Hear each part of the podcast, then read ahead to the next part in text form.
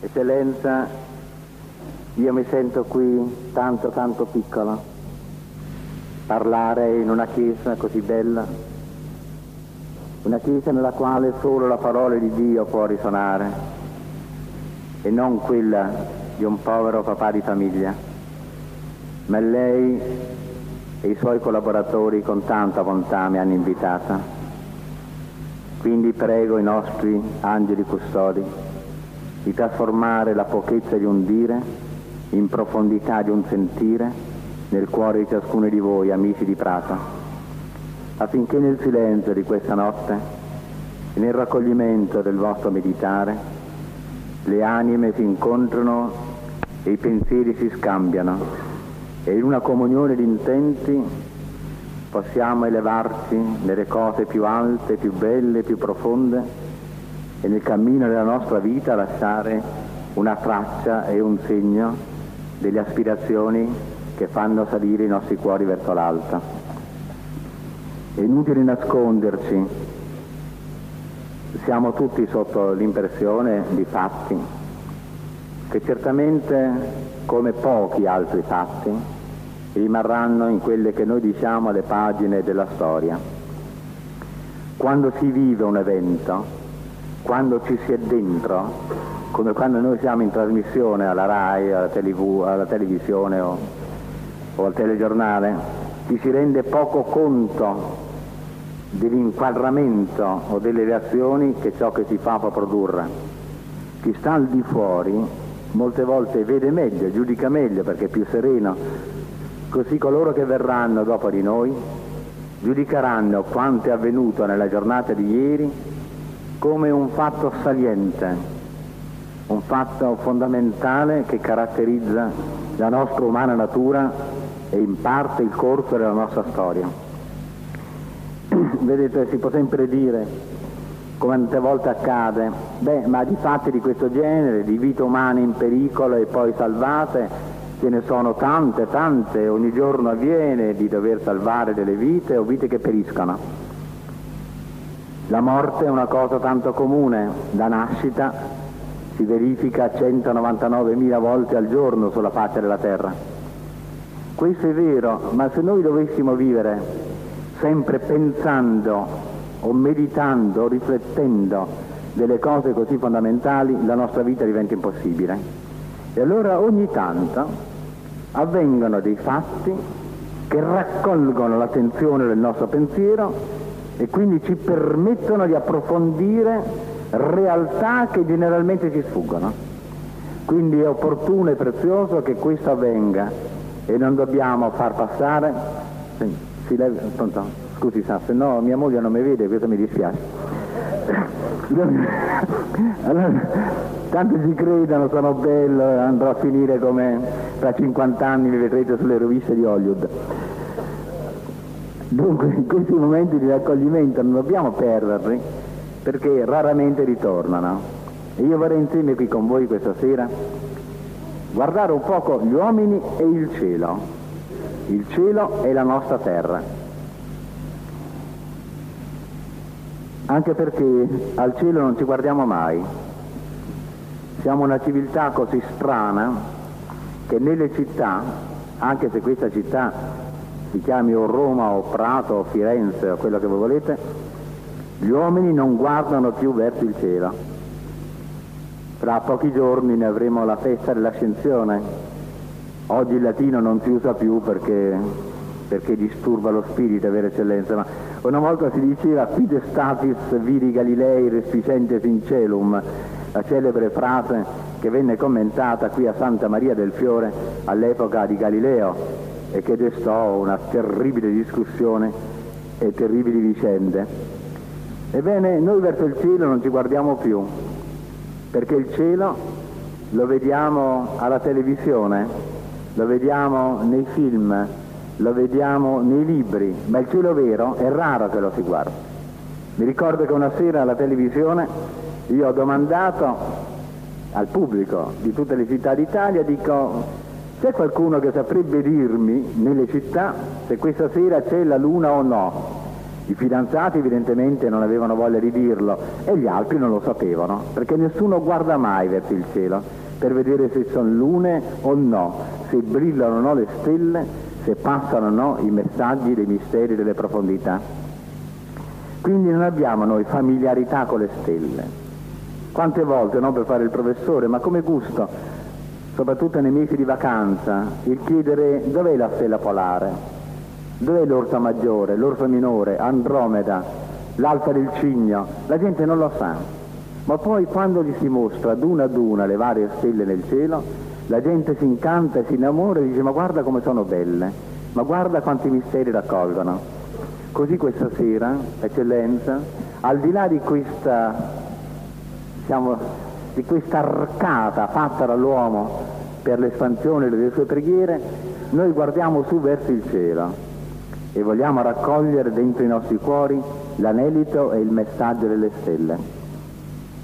E faremo insieme, cari amici di Prata, non per stancarvi, alcuni calcoli semplici, perché nella scuola, escludo Prata perché Prata evidentemente è perfetto, ma fuori di qui insomma la gente non so che cosa insegna nella scuola ai nostri giovani. La fisica, l'astronomia, la chimica, le scienze, spesso escludo, ripeto, gli insegnanti di Prato, spesso diventano delle cose barbose, delle cose inconcepibili, per cui il ragazzo va all'esame terrorizzato da parole fatte tipo, come si chiama adesso, rischia tutto, rischia niente, tipo Mike buongiorno, ta ta, sì, no, sì, poi si legge sì, ha detto giusto, veramente, oh no, ho sbagliato riga, cominciamo dall'altra parte come quello che le diceva, diceva a che temperatura bolle l'acqua? Dice a 100 gradi, no a 90, no guarda a 100, questo era un, un maresciallo, però. no a 100, no a 90, poi dice no ha ragione, ho sbagliato, a 90 bolle l'angolo retto. quindi, quindi ingegneri si insegnano le cose in questo sistema così, così poco appassionante, quando invece il vedere le cose, il conoscerle, è fatto dagli uomini per gli uomini. E quindi è più facile dirle con chiarezza di comprensione che non con confusione di parolone, perché spesso si adoperano le parole grosse e difficili per nascondere ciò che non si è capito dentro di noi. Perciò con tanta semplicità cominciamo a camminare in questo universo Facciamo un po' un calcolo di proporzioni e non vi spaventate. Questo per far sentire quant'è la piccolezza nostra. Noi che ci crediamo, almeno ci credevamo fino a tre giorni fa, fino a domenica scorsa, i padroni dell'universo, i dominatori delle stelle, l'uomo che sorge e esce dalle ombre di vecchie tradizioni e fantasmi e si lancia alla conquista dei cieli e degli spazi, dominatore assoluto, incontrastabile, eccetera, eccetera, le generazioni future avranno in mano lo splendore delle stelle. Poi si sfascia un transistor, non funziona un sistema di raffreddamento, scoppia il serbatoio di ossigeno e tutta la gente dice beh ci è andata male, allora l'uomo ritorna quel poretto tale e quale, boom, tutta onde, no? Certamente dagli entusiasmi più alti all'abbacchiamento, come diciamo alla romana, il più sfavorevole e il più triste. Vediamo un, poco, un po' di saggezza. Prima di tutte le nostre proporzioni. Ed è bene meditarci su questo perché è tanto ricco di insegnamenti. Vedete l'uomo andando sulla Luna compie una distanza di circa, dico circa perché varia questa distanza, vero? Di circa 380.000 km. La luce percorre questa distanza in un secondo, tac, tac, è arrivata da qui alla Luna, tac, tac, tac, andata e ritorna. Un po' più veloce che arrivare a Piazza Venezia, a Roma, da Piazza Colonna. Quindi noi abbiamo questo, questo battito di cuore da qui alla Luna, noi abbiamo conquistato questo battito di cuore. Bene, andiamo allora a vedere che cosa succede intorno a noi. Andiamo verso il Sole. La distanza della Terra dal Sole sono 500 secondi. Quindi aver fatto Terra-Luna è grosso modo come aver fatto un centimetro per una distanza da, da me a lei, eccellenza. Quindi piccolo piccolo, già dal Sole, la distanza Terra-Luna si si vede, ma insomma non è poi tanto distinguibile bene. Se poi ci andiamo pochino pochino allargandoci nel nostro sistema planetario, Mercurio, Venere, Marte, Giove, Saturno, Urano, Nettuno, noi troviamo per esempio già a Giove una distanza 10 volte la nostra distanza Terra-Sole. Poi diventa circa 20, poi circa 40, poi circa 50. Già da Nettuno il Sole si vede debole, debole, fiacco, fiacco, le temperature là sono al di sotto dello zero. Poi andiamo verso le stelle. La stella più vicina, Alfa del Centauro, sono quattro anni luce. Quindi quando voi ragazze vi sceglierete un fidanzato in Alfa del Centauro, dite mi vuoi bene? La risposta arriva dopo otto anni, perché ci mette quattro anni a andare e quattro anni a tornare. Figuriamo se si combina un matrimonio. Oh, quattro anni luce sono tanti, eh? perché ho detto la luce va a 300.000 km al secondo, circa quindi sette volte e mezzo il giro dell'equatore in un secondo. Fermiamoci un momento su questa considerazione. E parlo proprio così da amico, da voi, così. Non arrivo a capire, lo dico sinceramente, che non arrivo a comprendere, lo dico soprattutto a voi giovani che con tanta gioia vedo qui raccolti in questa vostra bellissima chiesa.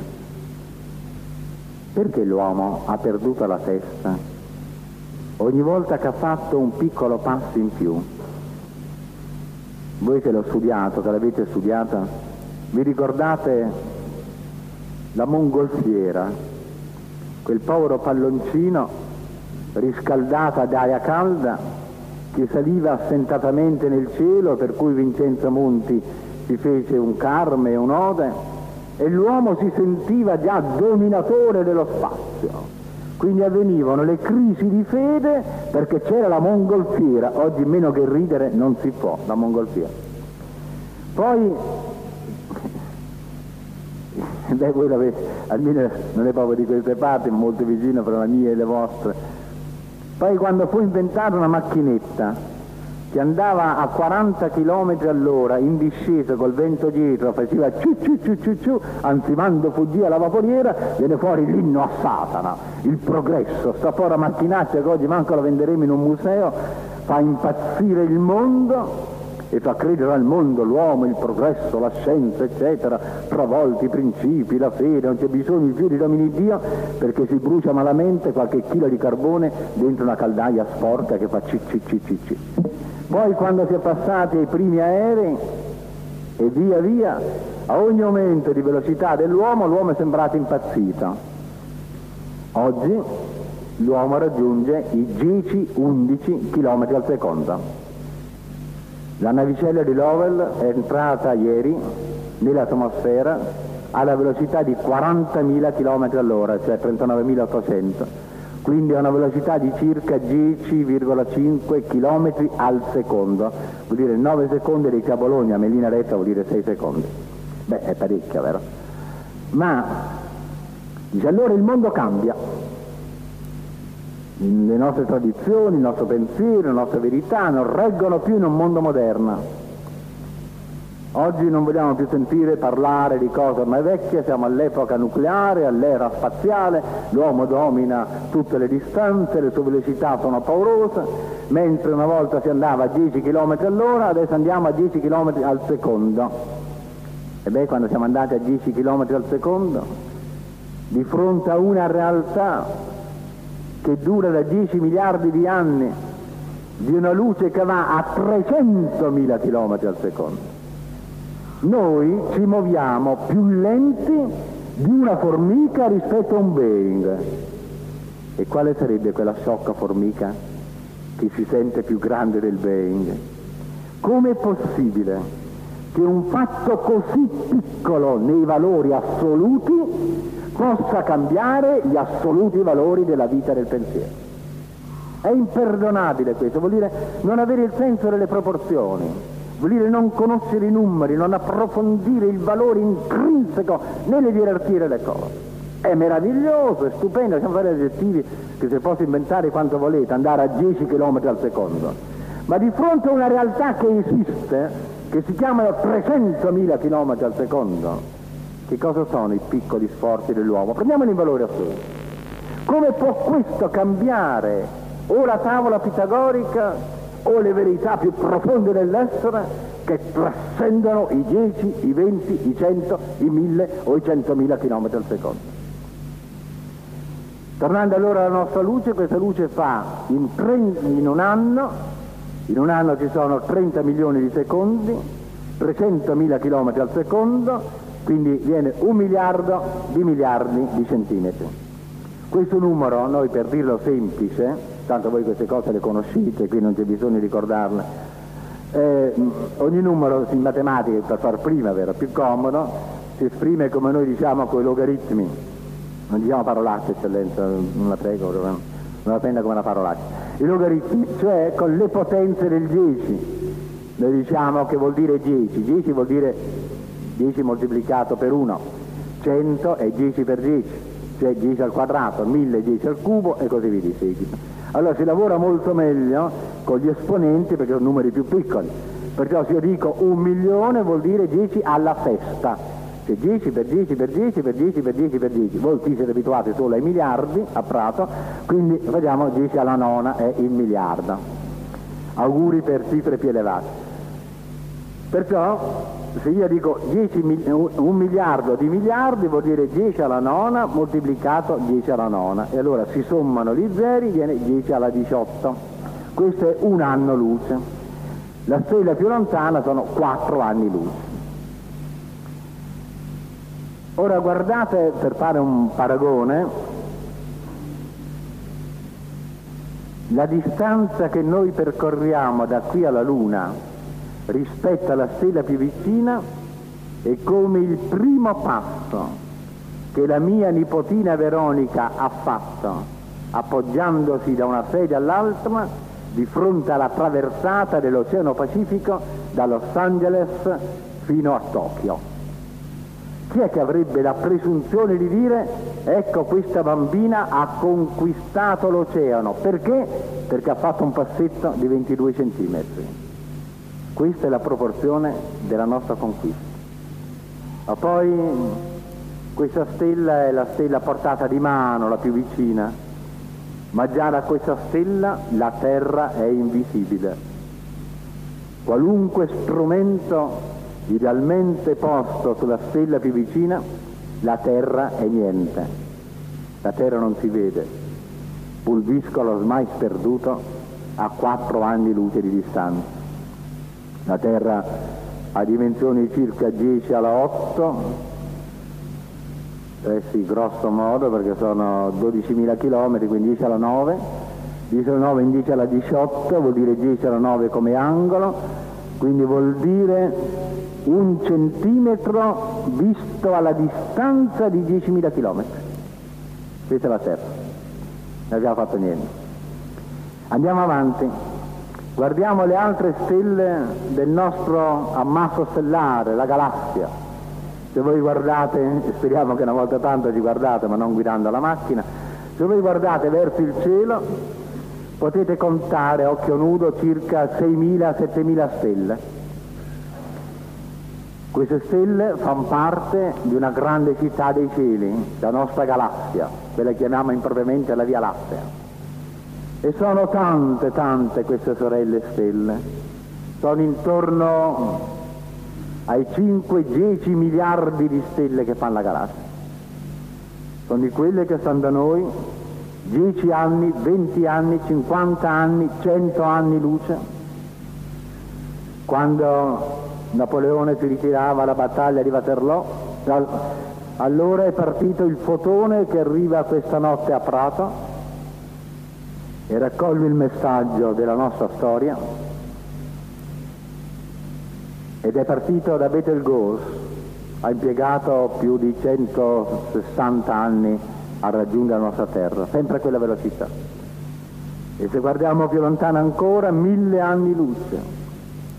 Sono dei fotoni che arrivano a noi della luce dei quanti che sono partiti nell'istante in cui Cristo spirava sulla croce. Stelle lontane, 1950 anni. E ancora 10.000 anni, 20.000 anni, 100.000 anni, 150.000 anni luce di distanza. La luce è partita dalle frontiere della nostra galassia 150.000 anni fa, quando forse il primo uomo toccava il suolo della terra.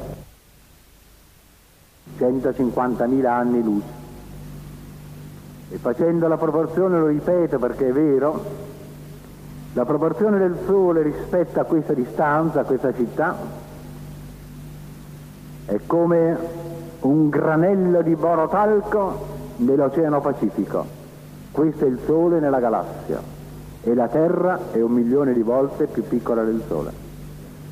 E di queste galassie nell'universo oggi si calcola che ce ne siano circa un miliardo, 10 miliardi, ognuna con circa 10 o 100 miliardi di stelle. Un milione di anni luce, 10 milioni di anni luce, 100 milioni di anni luce. La vostra Prato era immersa ancora nell'oceano, nel mare, chiamiamolo così. Le cime dell'Appennino non erano ancora uscite fuori dalla luce del sole quando il messaggio delle lontane galassie è partito e arriva oggi a noi, dopo un viaggio di 300 milioni di anni. E avanti un miliardo di anni luce, 5 miliardi di anni luce, 10 miliardi di anni luce. 10 alla potenza 28, ecco l'universo. E allora, amici di Prato, vogliamo fare una carrellata, noi diremo una zoomata in televisione o nel film andiamo a colpi di 100.000 alla volta eh? e non è difficile farlo perché il concetto del chilometro ce l'avete piuttosto chiaro, vedendo l'autostrada dice fra mille metri stop e uno non si ferma per niente. Questa è l'autostrada, poi il centimetro ce l'avete, 100.000 di questi centimetri fanno il chilometro, quindi adesso andiamo a contrazioni, se prendiamo una grande fotografia più piccola, poi più piccola, poi più piccola e via di. Allora cominciamo dall'universo, attenti. L'universo vi ho detto 10 alla 28 centimetri. 28 meno 5 fa 23, quindi tac. Riduciamo di 100.000 volte l'universo e abbiamo le dimensioni di una galassia. 100.000 anni luce. 10 alla 23 meno 5, 10 alla 18. Abbiamo ancora contrazione 100.000 volte quindi siamo alle dimensioni della distanza da qui alla stella più vicina, circa qualche anno luce. 10 alla 18, 10 alla 13, tac, 100.000 volte di meno, siamo a distanza Terra-Sole. 10 alla 13, meno 5, 10 alla 8, siamo alle dimensioni della nostra Italia, 1000 km. 10 alla 8, meno 5, 10 alla terza, la casa dell'uomo, 10 metri. 10 alla terza 100.000 volte abbiamo i nostri insetti, una formica, 10 alla meno 2 centimetri. 100.000 volte abbiamo le molecole, 10 alla meno 7, 10 alla meno 8. 100.000 volte abbiamo il nucleo dell'atomo, 10 alla meno 13. Quante volte abbiamo fatto 100.000? Per arrivare all'Italia abbiamo fatto 100.000, 100.000, 100.000, 100.000. E dall'Italia in su altri 100.000, 100.000, 100.000, 100.000. L'Italia è media proporzionale fra il nucleo dell'atomo e le dimensioni dell'universo. Quindi vuol dire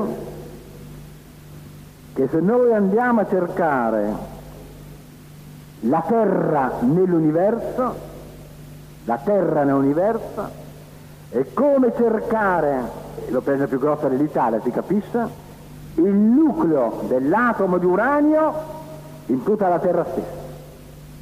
E ora pensate che il nucleo di un atomo, il nucleo, non l'atomo, come volume è un milione di miliardi di volte più piccolo dell'atomo. Cioè vuol dire questo? Che se io prendo in un centimetro cubo una possibilità di mettere a contatto fra di loro tutti i neutroni e tutti i protoni, a contatto diretto, come avviene nell'universo, noi potremo concentrare in un centimetro cubo un miliardo di tonnellate.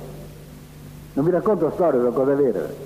Quindi pensate di concentrare tutte le flotte del mondo in un centimetro cubo. Questa è la densità del nucleo atomico. E le più recenti scoperte dell'astrofisica dimostrano, perché non si possono vedere, che esistono nell'universo delle stelle fatte di neutroni, neutroni vuol dire nuclei senza carica, particelle senza carica, tutti appiccicati gli uni sugli altri, per cui come densità, faceva il conto, 10 alla quarta, eh, pare impossibile, come densità è come di aver preso tutta la Terra con i suoi 6.370 km di profondità e condensata in un grattacielo di New York, cioè con un'altezza di 100 metri per 100%, Macy's, grande magazzino di New York.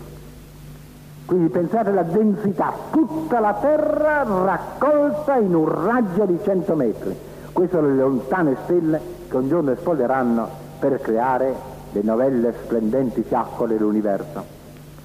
Ora, voi capite, anche qui, seconda riflessione, permettete di farvela perché ogni tanto bisogna pur pensare a queste cose, di come gentilmente mi è stato chiesto da una cara creatura proprio prima di venire qui, cosa volete voi giovani che vi parli? Ah, non si parli di problemi religiosi, eccetera, si parli di cose scientifiche, per quanto ve lo dico, io non riesco a vedere che differenza ci sia tra cose scientifiche o religiose o no, è tutta una unità nella vita, per cui la mia mano, il mio respiro, il mio piede, il mio cuore, pur distinti fra loro, respirano della stessa potenza, dello stesso anelito, dello stesso valore e dello stesso palpito. Ma a parte questo, a parte questo dico, parliamo, non l'ho voluto io, affrontiamolo come gli si con Zavoli. Ah, io non c'entro, dico, tu fai queste domande e poi quello che succede, succede.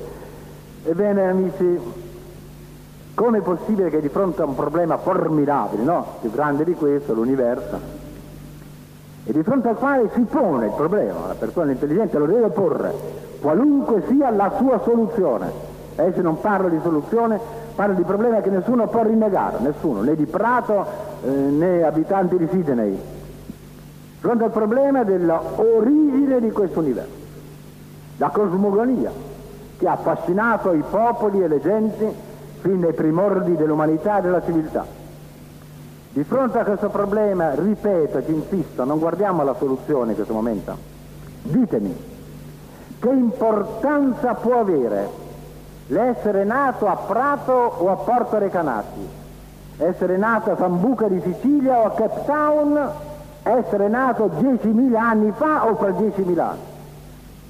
C'è la contingenza, c'è della gente che dice è un'epoca moderna, dobbiamo cambiare idee, ma che volete che gliene importi all'universo? Con i suoi 7 miliardi di anni, i 25 annucci che ci separano come un soffio dall'ultima guerra d'oggi è un film che nella durata di un giorno fa passare un fotogramma, tac, che manco si vede perché per vedere ce ne vogliono 24. Da quel fotogramma invisibile che passa in un attimo, voi giudicate di 4 miliardi di anni. Ma che cosa me ne importa che siano passati? È un soffio, neppure, non si vede. Tutta la storia dell'umanità in un film dell'universo non si vede. Tutta la storia del genere umano sono dieci fotogrammi, là dentro c'è Napoleone, c'è Nostro Signore, c'è Adamo, c'è tutto, su 4 miliardi di anni, parlo di storia conosciuta, 20.000 anni, qui manco si vedono. La gente dice, ah no, no, tutto dipende da qui. Ma cosa volete che importi? Cento anni più, cento anni meno, mille anni più, mille anni meno, essere moderno, non essere moderno, che vuol dire? Ma che vuol dire di fronte all'immensità di queste grandezze del tempo e dello spazio? Cosa me ne importa a me se sono nato qui, se sono nato là, sono nato a sinistra del Po, a destra del Po, se l'ambiente che mi circonda è comunista, democristiano, è cattolico, non cattolico, se mio padre era buono, non era buono, cattivo, non cattivo, se soffro, non soffro, di fronte a assoluto di spazio, di tempo, di grandezza, di potenza, di forza, di energia, dinanzi al quale devo decidere se c'è uno che l'ha fatto o c'è uno che non l'ha fatto. Ma dov'è la nostra grandezza umana? Di lasciarsi spaventare che se sulla Luna fosse arrivata la falce e il martello, questo uno non c'era. Se c'è arrivata una, una bandiera con le stelle e le righe, forse c'è, se ci fosse arrivata la bandiera bianca e gialla del Vaticano, Dio c'era sicuro. Questo è lo stato di... lo stato delle... Ma veramente io lo dico perché queste cose esistono, lo so, lo so che esistono, ma io non me le spiego. Ecco perché vengo con gioia a parlare a voi, persone, fratelli, amici, persone care, per dirle a voi, a qualunque età apparteniate, a un certo momento l'uomo deve decidere, liberandosi da tutti i fantasmi, da tutte le fantasie, da tutte le preoccupazioni, che si viva, che si muoia, non ha nessuna importanza. L'importante è che sulla essenzialità di cose così grandi uno grandezza rispetti ed amore con sé poi verranno le altre conseguenze, eccetera. Queste no. Come anche vi devo dire una delle obiezioni più grandi che si fanno.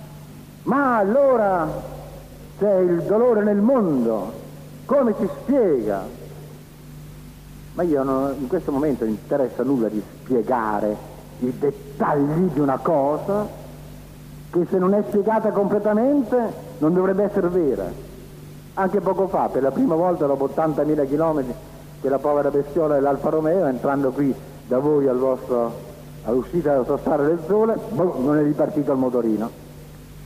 Era forse incantato il relè di comando, fortuna che non ero sull'M.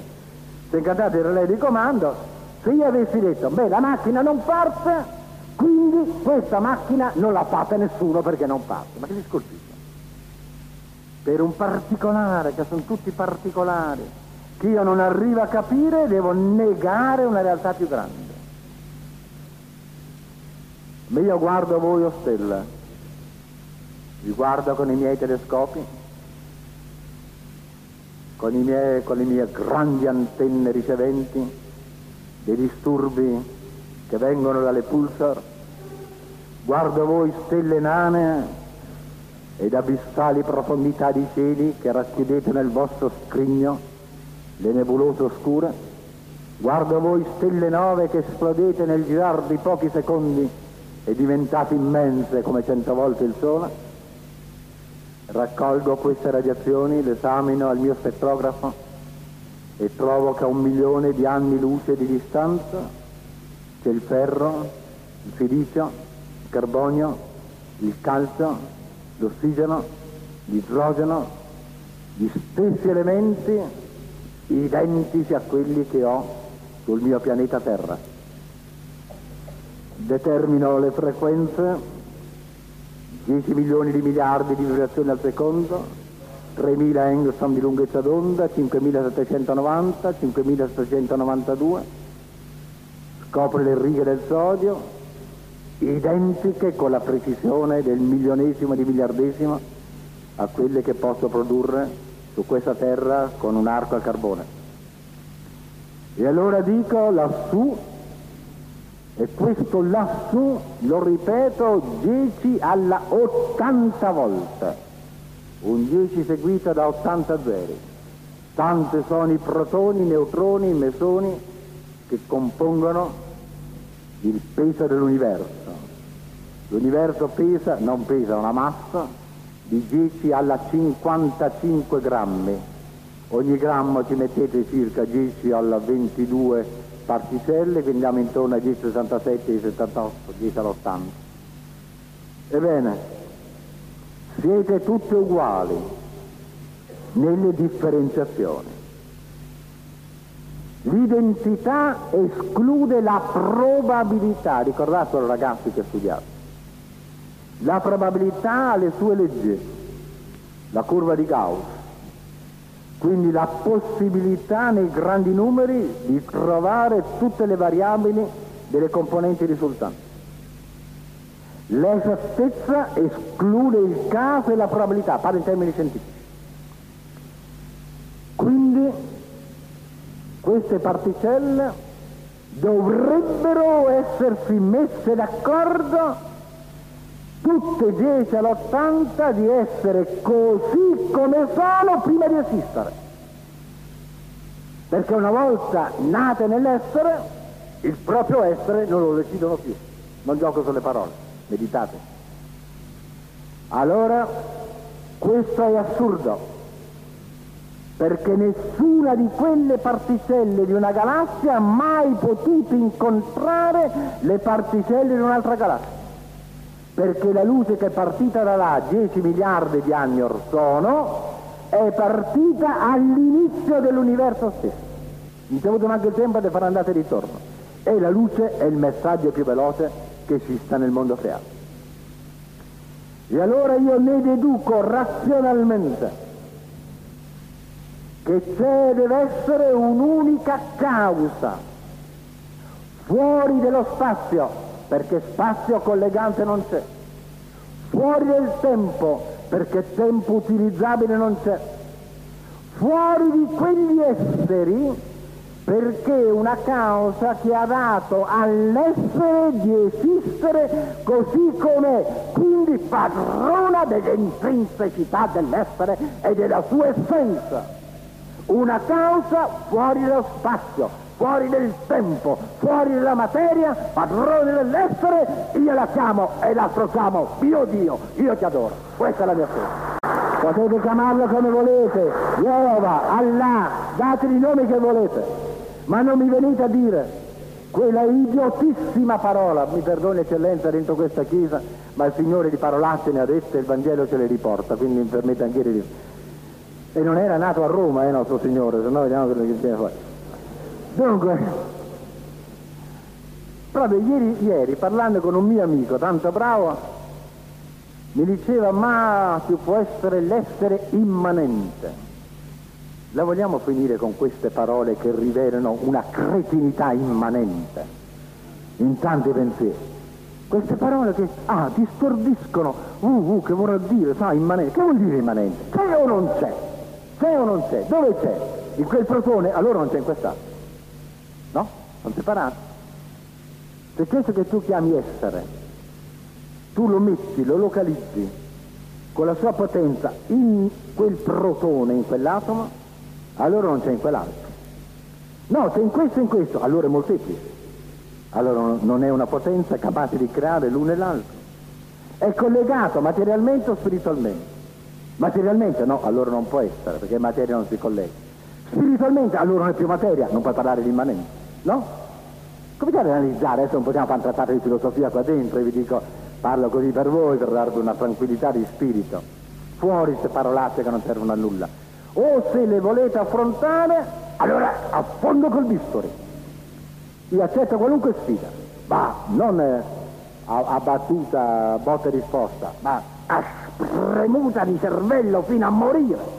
E vi garantisco che tante volte la gente rimane stesa per terra quando giù, giù, vero, vero, voglio sapere, voglio sapere, giù, fondo, fondo, che vuol dire, che vuol dire, ta ta ta ta, alla fine si mette con le spalle al muro. Eh. Con le spalle al muro, è la superficialità che ci rovina è l'accontentarsi di frasi fatte.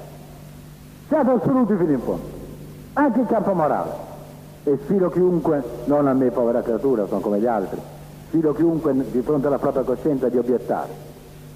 E ve lo devo dire, ieri con Zavoli, con Antonini, che poi siamo andati in trasmissione, è venuto fuori il terribile problema. Immaginiamo, diceva Zavoli, professore, che venga a mancare l'ossigeno che il motore dell'M non funzioni, poteva anche avvenire questo, non era improbabile.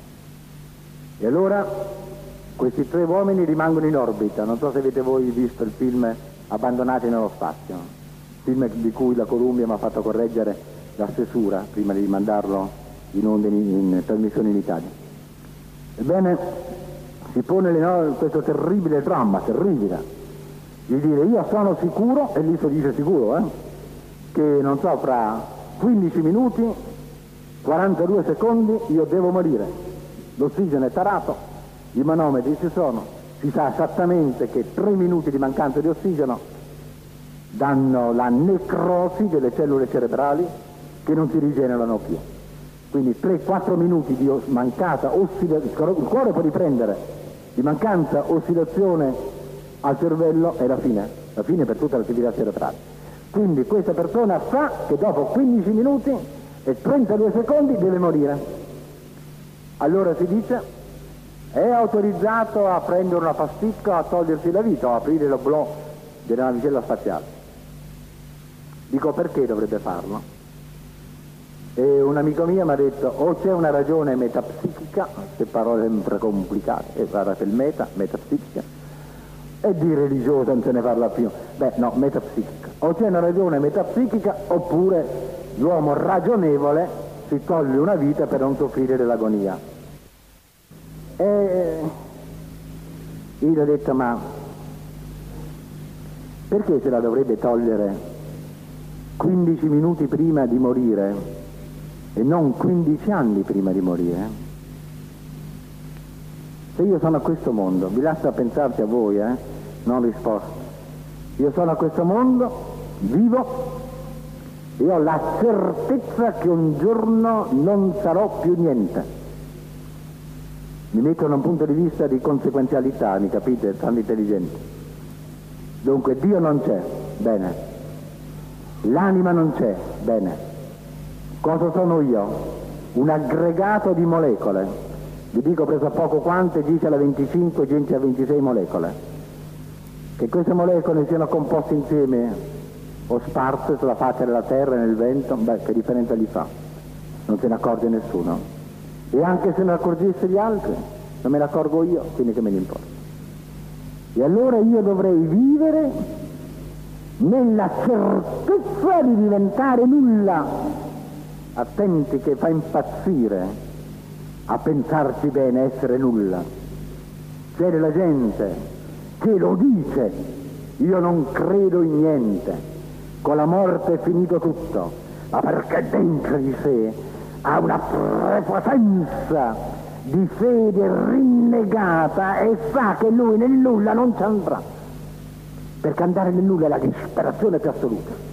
Di te non rimane niente, di te non rimane pensiero, di te non rimane anima, di te non rimane anelito, il ricordo di te non servirà a nulla perché tu non ci sei.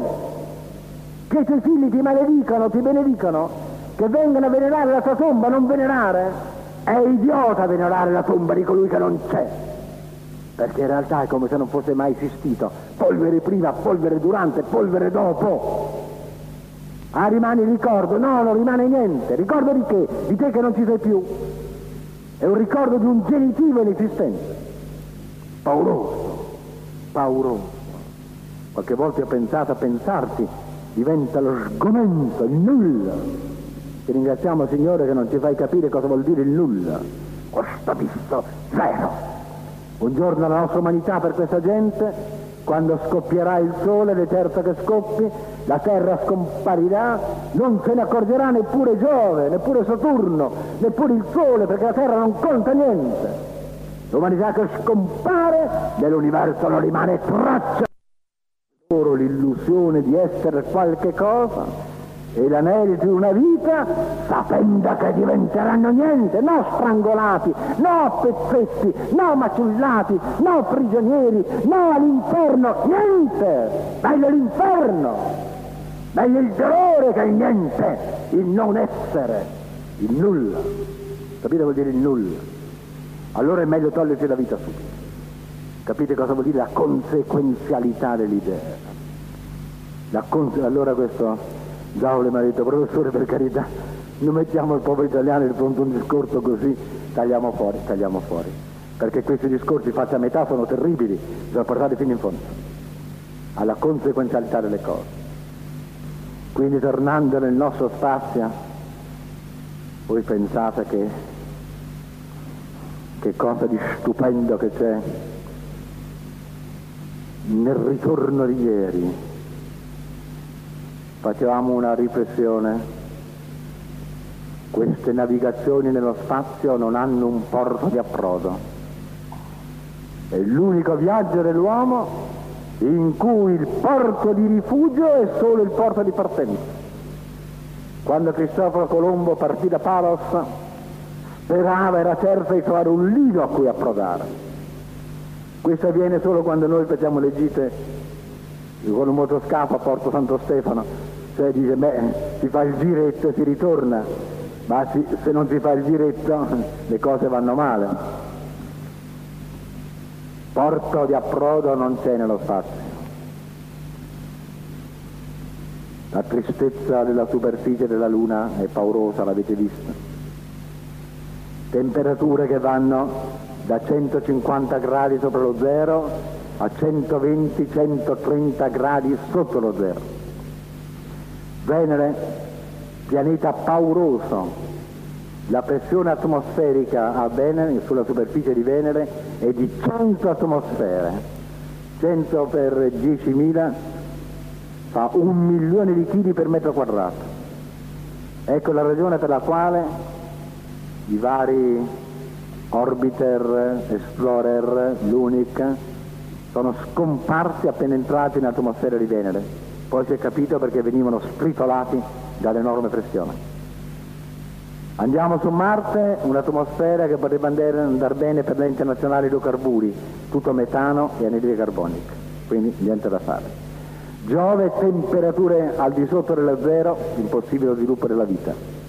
Saturno, Urano, Nettuno, gelidi e freddi pianeti. Questo è il mondo che ci circonda. Mercurio è incandescente, quattro volte l'intensità della reazione solare rispetto alla Terra. E allora verso le stelle, ma è tanto difficile che intorno agli astri e lo vedremo fra un poco, ci possa essere una zona, una casa dove abitare. L'hanno detto gli astronauti, how beautiful the earth, come è bella la Terra. Quando Borman, mi ricordo, ci siamo incontrati un giorno, poco tempo fa, diceva non c'è cosa più bella nella vita dell'uomo che vedere il volto della terra tornando dallo spazio. Questa nostra terra stupenda, non so se voi avete visto dei film, ma forse non a colori o in dettaglio, questo nostro piccolo stupendo pianeta di un colore bianco-azzurro, con le sue nubi vorticanti, quasi un manto di benedizione e di speranza, questo cielo che rimanda come delle ondate di azzurro verso l'universo e poi le estensioni di mari luccicanti, verdi, azzurri, violacei, le biancheggianti calotte polari e giù giù le vette delle montagne, l'Himalaya, il Caucaso, le Ande, le montagne rocciose, le formazioni dell'Africa, ed ecco i continenti, la corrente del Golfo, la corrente del Pacifico, la corrente nera, il muovere dei ghiacciai, l'avanzare degli iceberg, il correre dei fiumi, il brulicare delle foreste, l'alitar della vita, il guizzare dei pesci, il volo degli uccelli, il canto dell'uomo, la sua nobiltà la sua preghiera. Ecco la terra. Oh magnifica terra, oh stupenda terra, e guardata nella preziosità della tua distanza dal Sole, un Sole che manda 10 alla 33 erga al secondo nello spazio. Se l'energia del Sole fosse raccolta da un immenso specchio parabolico, in 10 secondi evapora tutto l'Oceano Pacifico. Allora attenta Terra, mettiti a 150 milioni di chilometri, in modo che l'energia che ricevi e quella che tu irradi quella che tu rifletti e quella che tu assorbi si faccia in perfetto equilibrio intorno ai 300 gradi assoluti, cioè intorno ai 27 gradi centigradi.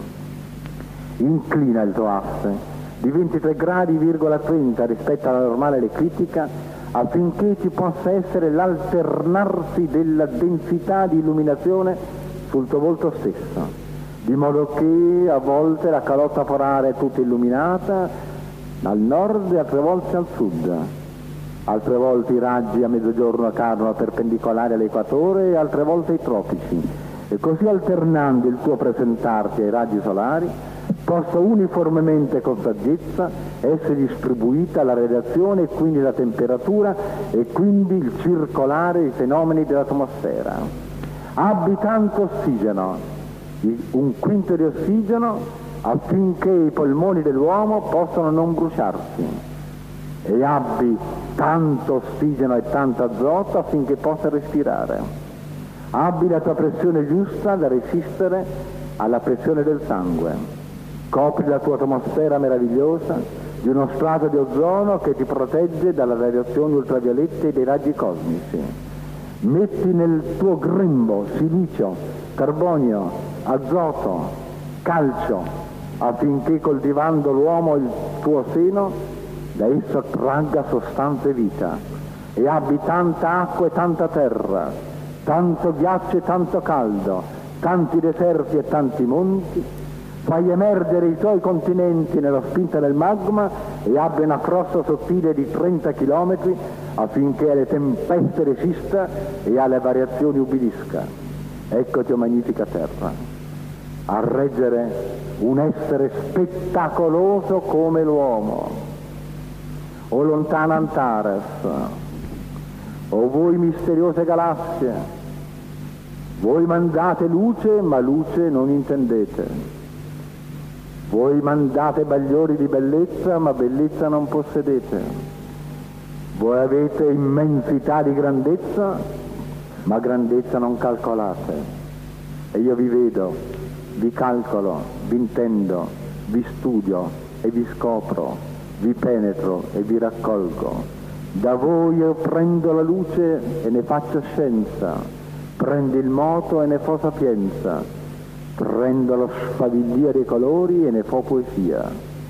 Io prendo voi o stelle nelle mie mani e tremando nell'umiltà dell'essere mio, vi alzo al di sopra di voi stesse e in preghiera vi porgo a quel creatore che solo per mio mezzo voi stelle potete adorare. L'uomo è più grande delle stelle. Ecco la nostra immensa dignità, l'immensa grandezza dell'uomo, della vita umana.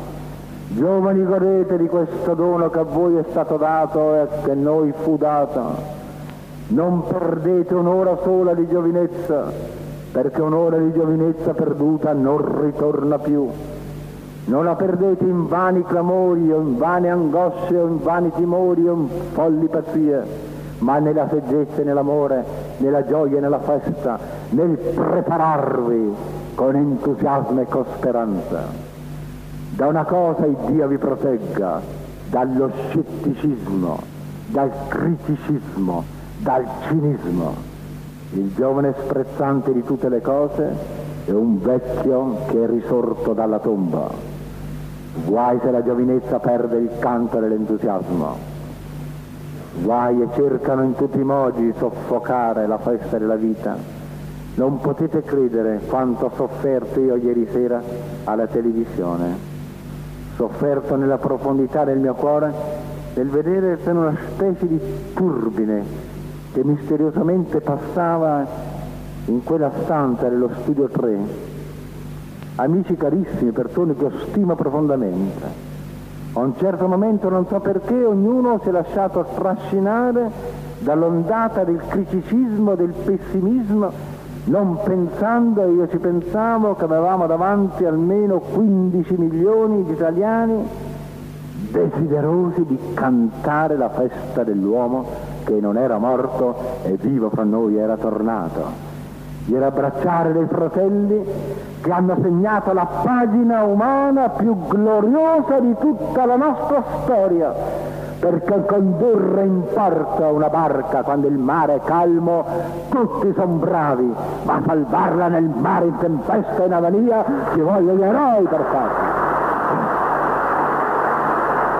Ci vogliono delle grandezze di equilibrio, di saggezza, di fortezza, di prudenza, di sanità, di armonia, di atetismo, di umiltà, di ardimento, di fiducia, di fede, di fede, di fede. È la fede che ha vinto il mondo. Se dovessimo alzare un nuovo obelisco come quello che alzare i nostri padri in piazza San Pietro, scrivendo sotto Ec est fides, vittoria nostra, questa è la fede, la nostra vittoria. E questa è la nostra vittoria, la fede. Noi dovremmo mettere il povero piccolo Lem, ormai sfracellato in fondo a un oceano, e farne il monumento dell'era nuova che si alza per voi, o gioventù dell'italica terra. Una gioventù che ha bisogno di risorgere nella speranza, rifortificarsi nella saggezza, illuminarsi nella sua fede e coraggiosamente intraprendere il cammino dei tempi nuovi che si preparano per noi con una maestà orgogliosa nella sua umiltà, umile nella sua grandezza, forte nella sua miseria, misericordiosa nel suo pianto affinché preghiera diventi e canto di cuori si trasformi. Ebbene, amici di Prato, talvolta pensando a questi nostri trasvolatori dello spazio, mi sono perso il tempo relativistico, non so più manco quanto tempo è passato. Dove è andato a finire? Ah, il, il vile si era nascosto, vedete? E eh no, io ho compassione di voi, non parlo di misericordia. Dunque, vi devo dire coraggio, coraggio, gente nostra.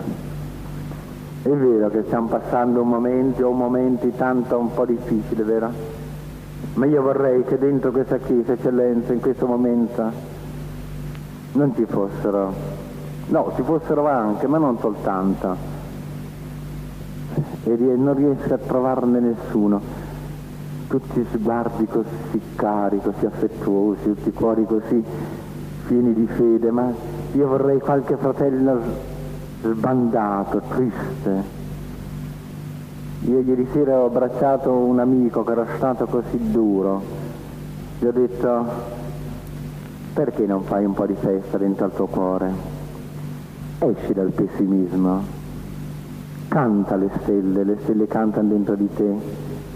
Io sono nato nella terra di un grande ottimista poeta, Giacomo Leopardi. Il suo pianto non era pessimismo, era tristezza nel vedere la bellezza delle cose deturpata dalla malignità dell'uomo. Vergine luna, tale è la vita mortale, ma tu mortal non sei e forse del mio dir poco ti cale. Ma non era la luna che diceva Leopardi, era l'uomo che della luna non sapeva raccogliere la vibrante speranza contenuta nella sua stanca luce.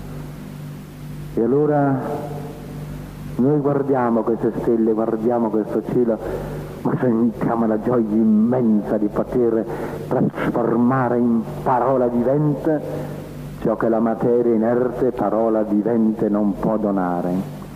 Siamo noi i fabbricanti del mondo.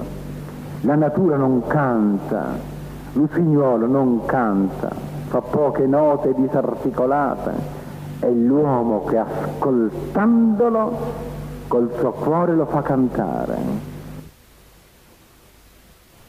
È l'uomo che prendendo una corda di acciaio, quelle vibrazioni di quella corda musica diventano è l'uomo che raccogliendo A, B, C, D, E, L, M compone quelle parole che pensiero esprimono, pensiero diventano e cuore a cuore, anima ad anima, in un canto sublime di verità e di amore uniscono.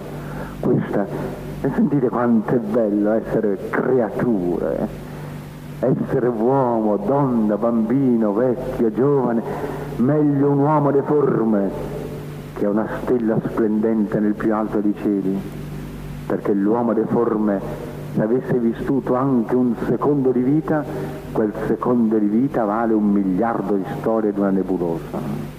Tanta è la grandezza dell'uomo. Quindi noi li guardiamo tutti gli uomini, non ci sono uomini grandi e uomini piccoli, ognuno ha la sua grandezza, la sua perfezione. Non ci sono uomini sapienti, uomini ignoranti. E per quanto mi diceva ieri Antonini possa essere accusato di essere pelagiano eccellenza, io non credo che ci siano uomini cattivi, sbandati sì, inaspriti sì, isolati sì, addolorati. Ma forse se una carezza vostra in questa carissima città di Prato potesse in questa notte o domani o dopodomani portare dolce carezza a colui che ha soltanto rughe di disperazione sulla fronte, io sono certa che in quel cuore la campana dell'alleluia pasquale risuonerà. Io ricordo, erano circa 20 anni fa, stavamo camminando in quella strada piena di sassi e ancora di terra e di fango nel mese di febbraio, con una fredda pioggerella che scendeva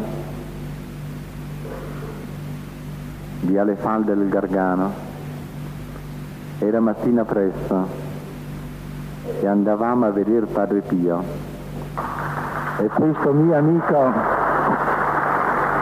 e questo mio amico era incerto, mi diceva ma credi proprio Medi che sia un santo?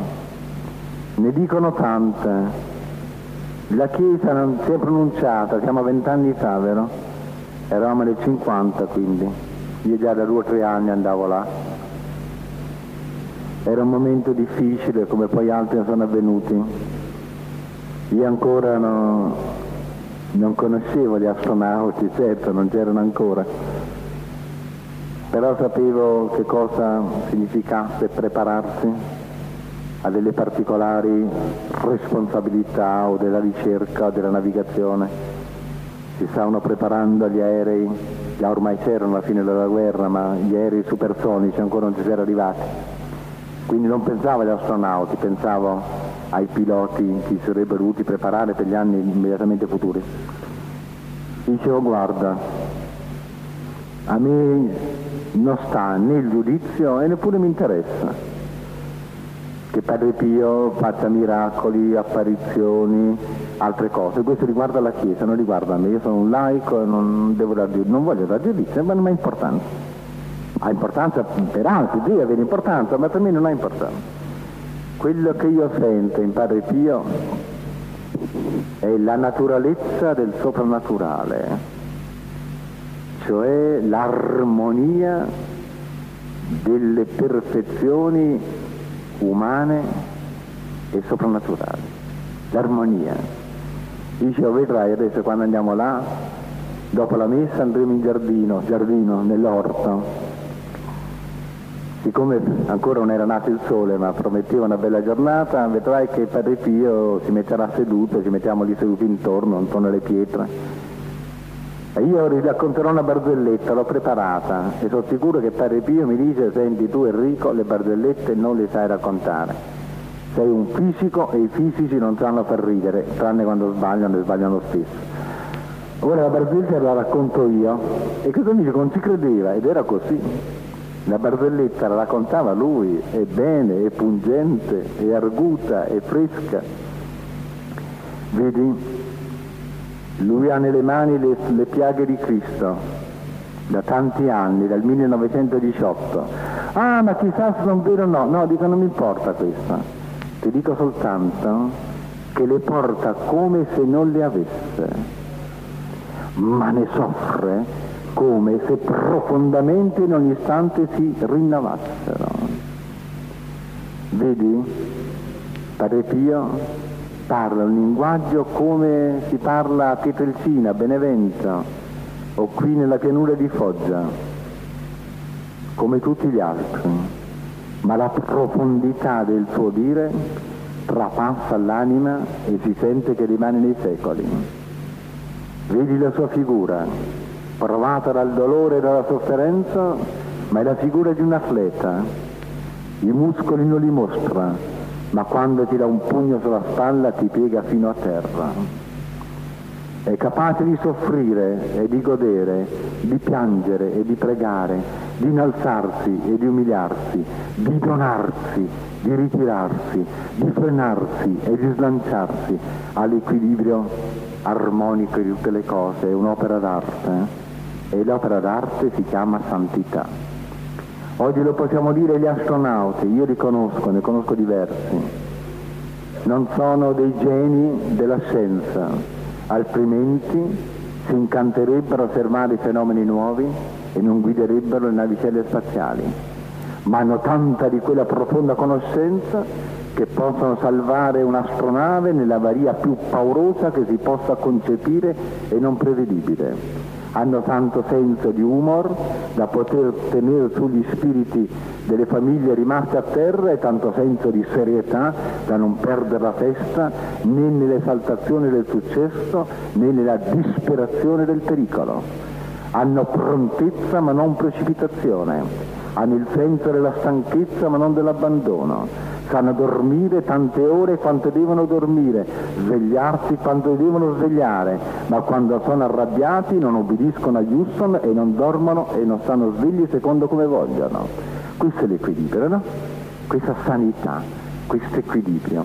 Finiamola di avere tutti quanti questo senso di eccitazione, sempre le cose grandi, le cose immense. No, la santità è come l'astronautica perché l'una e l'altra camminano nelle vie dei cieli.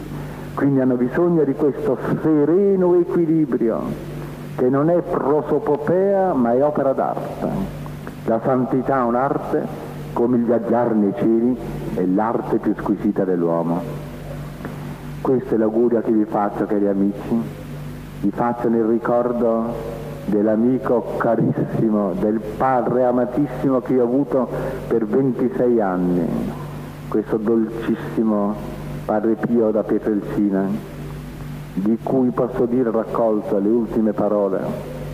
Quel sabato sera ero andato là quasi con stanchezza al Gargano e due giorni prima avevo detto al Santo Padre, Santità, domani è il cinquantesimo delle stimmate di Padre Pio, dopodomani io vado laggiù, posso portare la sua benedizione?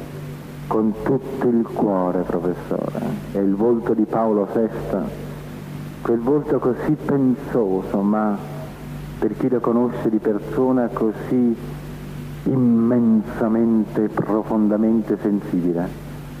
Quel cuore che se fosse possibile dirlo di un Papa è fin troppo spasimante del dolore e della sofferenza di ciascuno dei suoi figli, per cui a un crocifisso come Padre Pio da Petralcina fu crocifisso nell'anima, nel cuore, nelle mani, nei piedi e nel costato. Ebbene, io portato a Padre Pio, mentre scendeva il sole dietro le colline di Lucera, in quel pomeriggio meraviglioso portato la benedizione del Santo Padre e lui l'ha raccolta, lui lo sapeva, io no, era la benedizione pontificia in articolo mortis e lui si è tutto composto mentre pur mancandogli il respiro voleva quasi scherzare, eravamo soli in quella cella. E ti guardi padre adesso proprio così. Che c'è? Le porta la benedizione della sua santità. Si è raccolto ha guardato verso l'alto con un fiammeggiante sguardo che sembrava illuminato dal riflesso delle ali degli angeli e ha preso questa benedizione. Ho sentito come un piccolo fremito, io non ho visioni, non ho sogni, non ho niente, piatto piatto come, come siamo noi, ma un, un senso di fremito, di qualche cosa che sospendeva il tempo, sembrava inarcarsi nelle vie dell'Eterno. Quindi l'ho salutato e dovevo rivederlo 30 ore dopo, immobile, fermo col volto illuminante l'arco dei cieli. Ecco Padre Pio da Pietrelcina, il Cristo crocifisso. O giovani, è bello il trionfo. Questa sera un amico mi domandava, non so come è entrato il discorso, della scienza del bene e del male, dell'albero che era là descritto nel Genesi. Io ci credo, eccellenza, credo all'albero dell'Eden, credo alla mela presa da Adamo e da Eva. Il Dio non ha bisogno del calcolo differenziale assoluto per manifestare la sua grandezza e per soddisfare la superba vanità dei supercritici super soddisfatti. Di servere le umili cose, se servite da un poveretto come me, per parlare questa sera a voi. Immaginate se c'è cosa che possa umiliare quando è toccata la mano dell'infinito. Ebbene, quel gesto di Adamo forse era disobbedienza, sì, ma soprattutto era mancanza di amore. Lui ha voluto chiedere all'albero della scienza del bene e del male perché Dio avesse permesso il male e il bene. E chi ha suggerito questo, voi sappiamo, è Lucifero. Lucifero che aveva rifiutato la chiamata all'amor di Dio è uguale a Dio dichiarandosi. Non era un ateo Lucifero, non era iscritto a nessun partito di estrema sinistra, però non aveva l'amore. E chi non ha l'amore è più ateo di colui che in Dio crede, perché rinnega Dio stesso che è amore. E allora forse Lucifero avrà voluto dall'uomo la risposta al perché di Dio. E Dio non ha perché, lui è il perché. Se Dio avesse un perché, questo perché sarebbe superiore a Dio e lo vincolerebbe, no eccellenza? Il Dio non ha perché, lui è il perché. E l'amore non ha perché, lui è il perché di se stesso che voi amate perché è bella, perché è ricca, perché è buona, perché è scritta alla San Vincenzo all'azione cattolica, perché va alla messa ogni mattina, questo non è amore. Allora sposate la bontà, la bellezza, la pietà e il sacrificio. Una persona si ama perché è quella persona. Io amo te senza perché tu ami me senza perché, altrimenti il perché diventa oggetto dell'amore, finito quel perché l'amore finisce. E così ancor più riguardo a Dio. Quindi, oh Signore, noi non ti domandiamo nessun perché, nessun perché, perché c'è il dolore del mondo, io non lo so, so soltanto che l'amore ripara il dolore.